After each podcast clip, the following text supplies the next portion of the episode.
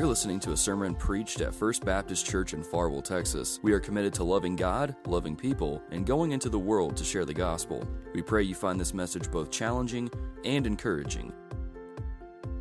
If you have your Bibles, I want to invite you to turn to John chapter thirteen. John chapter thirteen. While you're turning there, let me ask you a question. Um, I don't know if you heard about the, the three fellas that were killed in a car wreck. As they entered into heaven, God looked at them and recognized that their names were written in the Lamb's Book of Life. And as they entered into heaven, Saint Peter gave them one rule. He said, we have one rule here, and that one rule is this, that you do not bump into a penguin. No matter what you do, do not bump into a penguin. The three fellas looked at each other and says, we have this down. We have this. There's no problem. We can do this. And and and right out of the gate, the first fella bumped into a penguin. And as soon as he bumped into a penguin, Peter brought to him and shackled to him the most ugly woman you could ever imagine. I mean, think of ugly, multiply it times a hundred. And that is who is shackled to that one man. Well, the other two looked at that and said, man, we are not going to bump into a penguin. And they made it about a month, and the second fella accidentally, as he is going around his way through heaven, he accidentally bumps into a penguin. And sure enough, here comes Saint Peter with a woman who is a hundred times uglier than the first woman, shackles him to her, and says, you have to live for all eternity with this ugly woman. Well, that third man, he looked at the first two, and he said, there's no way. And he's rocking along, one year goes by, two years goes by, three years goes by, and he has not bumped into one penguin. And all of a sudden, this drop-dead gorgeous woman is walking alongside Peter, and Peter brings her to him and shackles this drop-dead gorgeous woman to this third man. And he says, wow, I don't know what I did to deserve this. And the woman said, I don't know either. All I did was bump into a penguin. Oh, man. Probably not a true story. Probably not. It's just the way I heard it. You know, some people think highly of themselves, think too highly of themselves, right? How many of us in here, if we were honest, we would say we struggle with pride? This morning, I want to talk to you from John chapter thirteen, verses one through seventeen, about developing a humble heart. About developing a humble heart. You see, developing a humble heart is something that we should do out of an overflow of love for God. Developing a humble heart is something that, that it's not that we ought to do or, or that we're just simply commanded to do, and we are, but we should do it out of an overflow of gratitude for the salvation that God has given us. Developing a humble heart is a response to the gracious gift of the Holy Spirit. Developing a humble heart is a response from the Christian life in gratitude for eternal life. John chapter thirteen, verse one through six. Let's read this. Before the Passover festival, Jesus knew, underline that word, knew. Jesus knew that his hour had come to depart from this world to the Father. Having loved his own who were in the world, he loved them to the end. Now when it's time for supper, the devil had already put it into the heart of Judas, Simon Iscariot's son, to betray him, to betray Jesus. There it is again. Jesus knew. Underline, highlight that word. Jesus knew that the Father had given everything into his hands, that he had come from God, and that he was going back to God. So he got up from supper. This is Jesus. Jesus gets up from supper. He lays aside his outer clothing. He took a towel and tied it around himself. Next, he poured water into a basin and began to wash his disciples' feet and to dry them with the towel tied around him. Father, speak to us this morning by your powerful word. Father, teach us, shape us, mold us to develop this fruit of the Spirit, humble. God, may we, may we do this not just simply to be obedient to a command. Oh, may we do it for that, but may we do it as an overflow of thanks. May we do it out of a gratitude. May it be the response of our life to develop a humble heart out of gratitude for what you have done for us. It is in your Son's precious and holy name I pray. Amen. Jesus is less than twenty-four hours away from his crucifixion. That's where we find ourselves in the story. Less than twenty-four hours away from his crucifixion. John chapter thirteen through John chapter seventeen records the last twenty-four hours of Jesus' life before his crucifixion. And in this event that we read this morning, Jesus displays humility and love at the absolute purest level. Jesus displays humility and love at the absolute most purest level ever.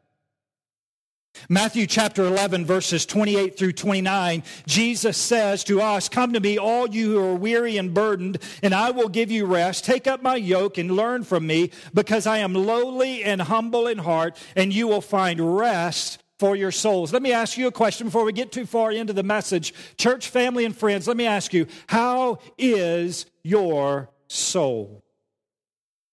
Your soul finds rest by following and being obedient to our Lord and Savior. Let me say that again. Your soul finds rest by following and being obedient to our Lord and Savior. Our soul doesn't find rest by avoiding people. Our soul doesn't find rest by, by going on a, on a certain trip. Our soul simply finds its rest by following and being obedient to our Lord and Savior. And listen to what Jesus says. He says, "Take upon yourselves my yoke." Now think about that. Here's Jesus, just hours away from his crucifixion. And we have the command. Jesus says, "Not your strength, but my strength. Take up my yoke, and you will find rest for your souls." Now think about this. Here Jesus is in Jerusalem. He's, he's, he's come back into Jerusalem. There's crowds of people preparing for the Passover. And Jesus has all of these people pressing in for his attention, but it doesn't make Jesus swell with pride. Jesus knows that he is less than twenty-four hours away from his crucifixion, and his forehead isn't wrinkled with worry. He isn't consumed with fear, looking for a way out. His attitude isn't shaken by anxiety.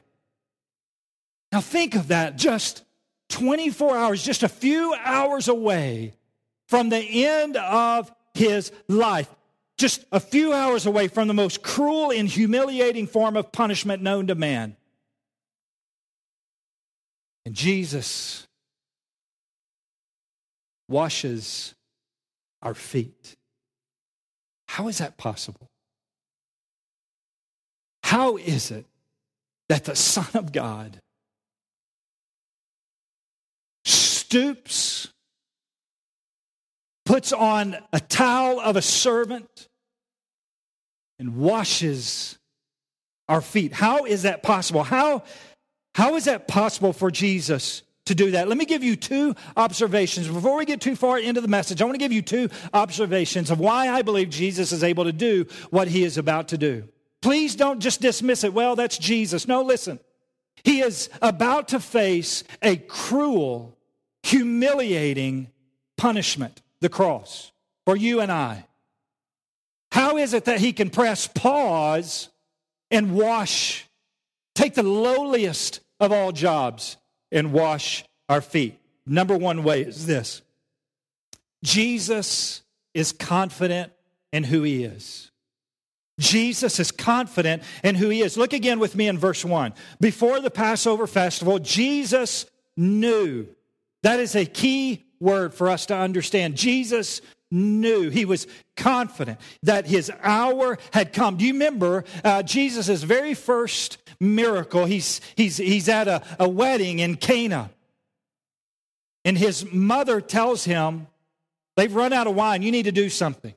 And Jesus says, my hour has not yet come. Do you remember that? Jesus says, my hour has not yet come. But here, Jesus knows that his hour had come to depart from this world, the scripture goes on, to depart from this world to the Father. Having loved his own who were in the world, he loved them to the end. Jesus knew that he was in the hands of his loving Father. And nothing, hear me, nothing outside of his Father's will, nothing outside of his Father's protection, and nothing outside of his Father's provision would be able to touch him. Jesus was confident in who he is. The second observation I want you to make is how, how is this possible? How could Jesus, knowing what about is what is about to take place, wash his disciples' feet? How is that possible? The second reason is this: Jesus is confident in his pur- purpose. Jesus is confident in who he is, but Jesus is also confident in his purpose. Look with me in verse three. Jesus, here's that word again, knew that the Father had given everything into his hands, that he had come from God, and that he was going back to God. So back to this question, how is it possible Jesus can humble himself just hours away from cruel death? How is it possible that his forehead isn't wrinkled with worry? His attitude isn't shaken with anxiety. He isn't consumed with doubt. Why is that? It's because Jesus is confident in who he is and his purpose. Confident and who he is and his purpose led him to obedience. Let me make this personal to you and I. Knowing who we are gives us the ability to be obedient to whose we are. Let me say that again. Knowing who we are gives us the ability to be obedient to whose we are. Look, Jesus' clothing didn't identify him. Jesus wasn't concerned that he was about to take off his outer robe and put on a, a, a servant's towel, because he knew that servant's towel wasn't going to identify who he was. His clothing didn't identify him. His position didn't identify him. Jesus wasn't concerned about going to the feet of the disciples because he knew that his position didn't identify who he was. He knew that he was the Son of God. Not only did his clothing not identify him, his position not identify him, but his job didn't identify him. Hear what I'm saying? Jesus is able to be obedient to God's command in his life to wash the disciples' feet at a very important moment because his job didn't identify who he was. Men, we struggle with this. More than, more than women, men struggle with thinking that our jobs identify who we are. Teenagers struggle with their clothing identifying with who they are. And I'm telling you, listen, our clothing don't identify us, our position doesn't identify us, and our job doesn't identify us. And when we can be free of that, I promise you, we will see more ability to be obedient to God's command in our life. Here's Jesus washing the dirty, grimy feet of the disciples. And he does so because he knows who he is in Jesus Christ, in, in, in his Father, God the Father. Listen, his relationship to God identified him and gave him confidence to serve not just the ones he loved. Think about it. Gave him confidence not just to serve Peter, James, and John. I mean, that would have been easy, and, and maybe Thomas. But not only did he serve those he loved, but he also served Judas, who just a couple hours away is going to betray him. And he knows that. The sovereign, all-powerful creator and sustainer of the universe is humble. He's humble. The Lord of all creation stoops down. Oh, wrap our minds around that. That the Lord of all creation stoops down to meet our needs. He, he doesn't just meet our nice, clean, and polite needs, but he stoops down to meet our dirty feet needs. He stoops down to meet our, our dirty feet needs of unforgiveness. The dirty feet of selfishness. The dirty feet of anger and bitterness and gossip. He stoops down to wash the feet of the dirty feet of sexual sin. The dirty feet of pride, and on and on and on and go. You, you fill in the blank. But listen, I'm telling you that Jesus Christ stoops down to cleanse and to purify our dirty feet. Listen, the only way to get over the pride of ourselves is to get into Christ and faithfully follow his example of humility. Let me say that again. The only way to get over the pride of ourselves is to get into Christ and faithfully follow his example of humility. With that said, I want to share four principles of humility that emerge from our text this morning, that emerge from this story. The first principle of humility that I want you to see is this. Humility is unannounced.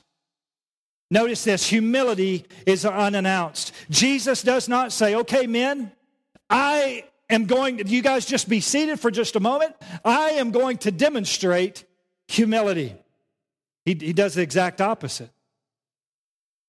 Jesus quietly takes off his outer garments, quietly finds the robe of the lowest servant, the towel of the lowest servant, wraps it around his body. Listen, Jesus despises this self-exaltation. He despises it. And we see that in Matthew chapter twenty-three, verses six through twelve. Follow along on the screen with me. They love the place of honor at banquets, the front seats in the synagogues, greetings in the marketplaces, and to be called rabbi by people. Listen to what Jesus says in verse eight. But you are not to be called rabbi because you have one teacher and you are all brothers and sisters. Do not call anyone on earth your father because you have one Father who is in heaven. You are not to be called instructors either because you have one instructor, the Messiah. The greatest among you, notice what he says, the greatest among you will be your servant. And whoever exalts himself will be humbled. And whoever humbles himself will be exalted. Listen, greatness does not consist of self-exaltation, but self-sacrifice. Greatness does not consist of self-exaltation, but self-sacrifice. Humility is unannounced. Just a quick glance at, at nature. Think, think about this. Just if you look at, at nature alone, the branch with the most fruit bends the lowest. Humility is unannounced. So we turn back to John chapter thirteen, verse five. We'll see at a first glance something that looks, that, that appears to be humility. But in reality, It's only a thin veil concealing pride. Look back with me at verse five. John chapter thirteen, verse five. Next is Jesus. He poured water into a basin and he began to wash his disciples' feet and to dry them with a towel tied around him. He came to Simon Peter, who asked him, Lord, are you going to wash my feet? Jesus answered him, what I am doing you don't realize now, but afterward you will understand. Embarrassed to admit his need, Peter is resistant. He's unwilling to submit. He's embarrassed. He, he, he knows his feet are dirty, but he's embarrassed that That he didn't, he wasn't the first one to step up and grab the basin and the towel. And he recognizes his need, but he's embarrassed about his need. Which leads me to my second point. Humility, not only is it unannounced, but humility is willing to receive without embarrassment. Humility is willing to receive without embarrassment. Here's Peter. He's tucking his feet under himself. He's, he's pulling away, if you will. And Jesus stoops. And Peter resists. A resistance that leads to a rebuke. Jesus rebukes Peter. Look at verse eight. You will never wash my feet, Jesus, or Peter says. No, no, you, you will never wash my feet. Jesus says, if I don't wash you, you have no part with me.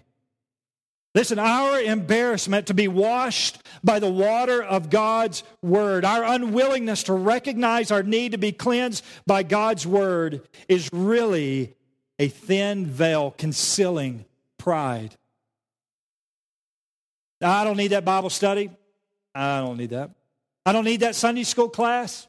I don't need that. I don't need I don't need to sit underneath preaching every week. I don't need that. It's all a thin veil concealing our pride. Third principle I want you to see is humility is not a sign of weakness. Oh, we need to hear this. Humility is not a sign of weakness. Even though Jesus is performing the lowliest of tasks, Jesus, the Son of God, the, the, the one who breathed this world into existence. Here he is performing the lowliest of tasks. And he can still boldly assert, Peter, you're in error. Jesus being humble doesn't mean that he is, he is being stripped from his strength. It's not a sign of weakness. And, and what's interesting is in response, Peter, Peter swings. Peter goes from, from this thin veil Of, of pride, he swings the pendulum all the way to the other side. Look, look with me in verse nine. Look at what he says. His response to Jesus' rebuke. Simon Peter says to Jesus, Lord, not only my feet. Okay, if you're gonna if you're gonna wash my feet, not only my feet, but also my hands and my head. And with discernment and strength. Listen to what Jesus says. Jesus puts his finger on the pulse of a very critical theological matter. Here's Peter saying, no, no, not just my feet, but my whole body. Completely cleanse me, completely wash me. Jesus says this in verse ten. There's two very key words here, bathed and washed. I want you to, I want you to recognize. One who has bathed, Jesus says, does not need to wash anything except his feet, but he is completely clean. You are, cl- you are clean, but not all of you. Peter, you are clean, but not all of you. Speaking of the group, John, in, in writing his gospel, he helps us to undersee this subtle yet very significant distinction through the use of these two words, bathed and washed. One, this bathed, and the other wash or sponge. What he's, what he's getting at here is, is this, this theological matter is that Jesus is saying this: once you have truly been bathed, then you are always bathed. Peter, once you have truly been bathed, and you have, Peter, then you are always bathed. Look with me in verse ten. He says this, one, one, one who has bathed doesn't need to wash anything except his feet. Just as today it was then, that people would, people would, before they would go out for dinner, or they'd go out for some event, they would, they would bathe, they would clean up, they would put on fresh clothes. But different from today as it was then, is then they would they would walk from, from their house to whatever the event was. And as they would walk, their whole body wouldn't get dirty, their feet would get dirty. We experienced this while we were in Colombia, walking from one place to another. We could go to our hotel, take a shower at night, and then by the time we made it to the church uh, uh, that evening for services, our, our, our we would be clean, but our feet would be dirty.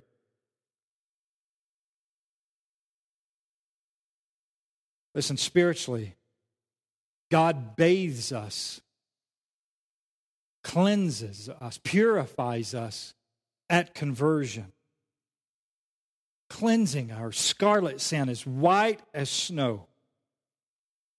What we need in that case is not another bath.